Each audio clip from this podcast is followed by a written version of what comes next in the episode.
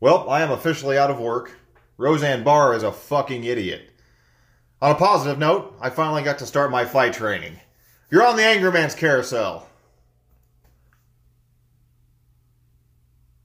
Okay, right there. That's where the uh, that's where the intro music is supposed to go.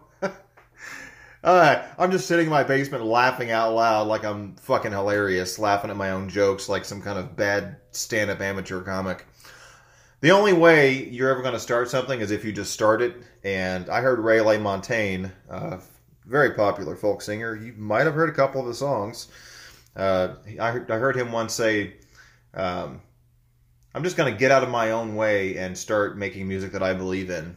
And I believe it was Stephen King who once said, the scariest part of doing anything is the part right before you start. And I have I have gone over this intro so many times and you know tried to think of fun, creative, and clever ways in my head to to, to make this something that's going to be attention grabbing and and all that. But you know what? Um, I am recording this first episode on my phone. I apologize if the sound quality is uh, it's not that great, but like I just told you, I did it from my fucking phone. So either get over it and you know turn this shit up, or uh, you know. Uh, Go listen to something else. Go sit and listen to Joe Rogan's ass for three straight fucking hours.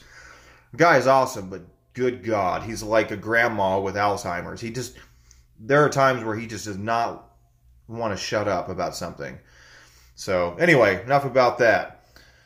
This is the Angry Man's Carousel, and uh, for a long time I really debated on on exactly what the approach on this show was going to be. Is it is this going to be something where I I just talk about things that piss us off on a daily basis and how to deal with anger and and you know kind of do a a funny you know sit back you know take a you know like a commentary on on uh, on real time problems whether it's traffic or dealing with your significant other or kids or or career or you know fitness or diet goals or just whatever the case. But I decided I didn't want to pigeonhole myself that way, so this is going to be a show that is all inclusive, and we're going to talk about anything and everything that we that we so choose under the sun. So it just so happens the three th- uh, the three things I've chosen to speak about today are things that uh, either probably have affected you in, in some way, shape, or form at some point in your life, or something that people are talking about currently. So um, anyway, enough of that bullshit. So my name is Person, and uh, well, I call myself Person because I don't really necessarily know if I want complete strangers out there knowing who the hell I am yet. Because if this sucks or I really offend somebody or piss somebody off, I don't want a jihad on my ass. So I'm just going to be really careful to, you know, uh, remain anonymous for now. But isn't that kind of part of the fun? Trying to figure out who this fucking whack job is talking into a cell phone. Anyway, a little bit about me. Uh, I am 40 years old. I am a combat veteran. Um, I have done all kinds of different jobs. Uh, I've been an entertainer uh, for a good while as well. Um, and uh, so in my spare time, I like songwriting. Um, but um, uh, a lot of the things we're going to talk about on this podcast um, hopefully will reach more of an audience than just married people with children and a, in a career. Uh, the funny thing about careers is currently I don't have one. I was let go from my job two weeks ago, and so I picked up uh, some work with my old construction boss doing carpentry, building decks. And my second day working for this guy, uh, I was using a grinder to cut a piece of a bolt off, and the grinder had no guard on it, and it slipped, and it ran right over the top of my knuckle, and it's my index finger on my on my dominant side, on my right hand and it completely severed the tendon in half, and I had to have that stitched together and then the skin stitched up over that. And I've got to be in a splint for six weeks. I've got some extra time. I'm not currently working. I thought I would go ahead and stop making excuses and get this podcast thing off the ground. It's something I want to do for a really long time, and I'm really hoping that you guys enjoy uh, the you know the stuff that we're talking about and all that. But uh, what we're going to talk about today is First of all, everyone knows what's going on with the Roseanne Barr incident. Okay, uh, Roseanne Barr recently um, came back after what 20, 30 years um, after having a huge successful 1990s sitcom, simply dubbed Roseanne after the host after her, and uh, she she actually had the number one uh, she, the, her show was was was number one. It was it was uh, it had higher ratings than anything else um, in that in that time slot, and I believe it was the most watched show the, the first you know three or four weeks, which was amazing. I don't think anyone expected that that much of a success out of a reboot, but it happened nonetheless. Well, apparently Roseanne Barr is a crazy person, and she's depressed, and she is uh, you know uh, drinking uh, a little too heavily, um, from what I can see anyway. And she is a she is a she is a she's an Ambien fan. For those of you who don't know, Ambien is uh, is a sleep aid, and uh, apparently it's highly addictive, and you have to spend several weeks uh, slowly pulling yourself off of it once you're ready to do so. Well, Roseanne Barr got a little bit high or tipsy or whatever, and tweeted uh, something uh, pretty racist. I can't really argue with this one. Not that I would want to, but uh, so her, her show has been canceled, and here's the one question that I have for everybody listening to this and everybody who is shocked by what she did. Are you really that fucking surprised? This is Ro- this is Roseanne Barr. This is the same crazy bitch who got asked to sing the national anthem at a baseball game in the height of her her, her you know her, her TV career and scratched her fake balls hawked up a big imaginary loogie or or you know uh, you know ball of tobacco spit onto the ground and was absolutely in the history of national anthems as far as I'm aware the worst performance ever. Caught a lot of flack for that too. People thought she was disrespecting the anthem and the flag and the game of baseball. As far as disrespecting the game of baseball, probably not really. Uh, okay, there are a lot of unspoken rules about baseball, and that's what makes baseball such a such a whiny baby sport. There are a lot of things about that, but I won't get into that right now. The point is, my question again remains one simple thing: Are you actually fucking shocked? Like, is this a is this a big goddamn surprise that she actually did this? Okay, I mean, in her right mind, would she have said something so blatantly stupid or inflammatory?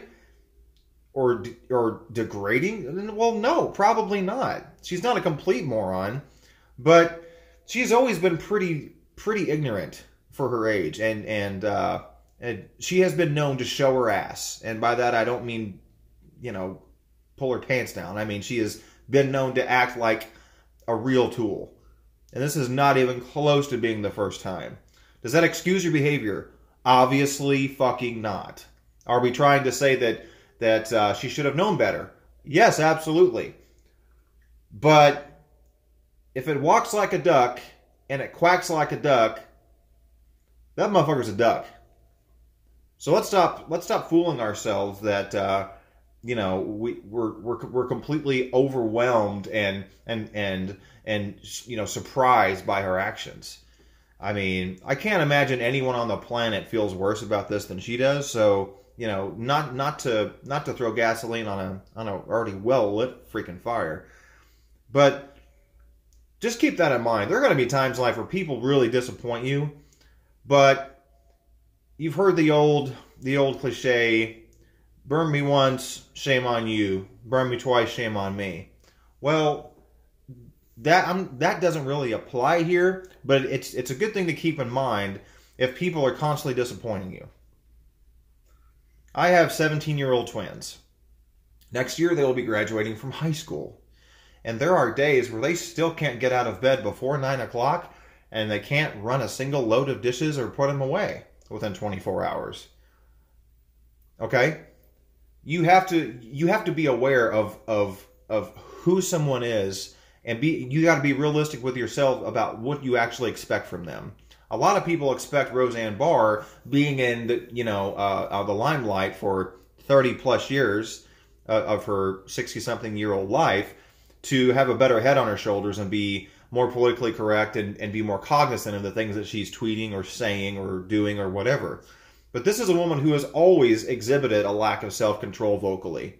That was part of the charm. That was, that was part of the appeal of her entire show. So why is everyone up in arms over something that they knew was likely to happen. They didn't know in what form it would come. They didn't know that she would tweet out something so stupid. But again, if you're shocked by what's happened, then you need to get out from that motherfucking rock you're living under and get out in the world a little bit and experience a little bit more life because there is stuff like this going on all around us all the time. We just don't always hear about it. Mentioned earlier that I uh, finally started fight training.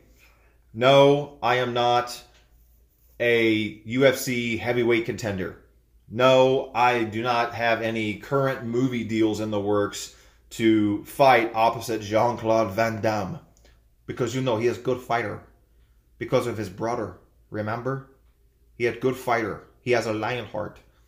That was a really bad impersonation. I apologize. I really went off track there toward the end. Point is, I, I actually studied karate a little bit as a kid, and you know this may not be everyone's shtick, but I have always been a huge fight fan, whether it be boxing, MMA, uh, kickboxing, bare knuckle stuff. You know, obviously I grew up watching all the popular, you know, action movies as a kid. You know, Die Hard and uh, just you know a, a, a lot of other things. But I only took karate for a small while as a kid.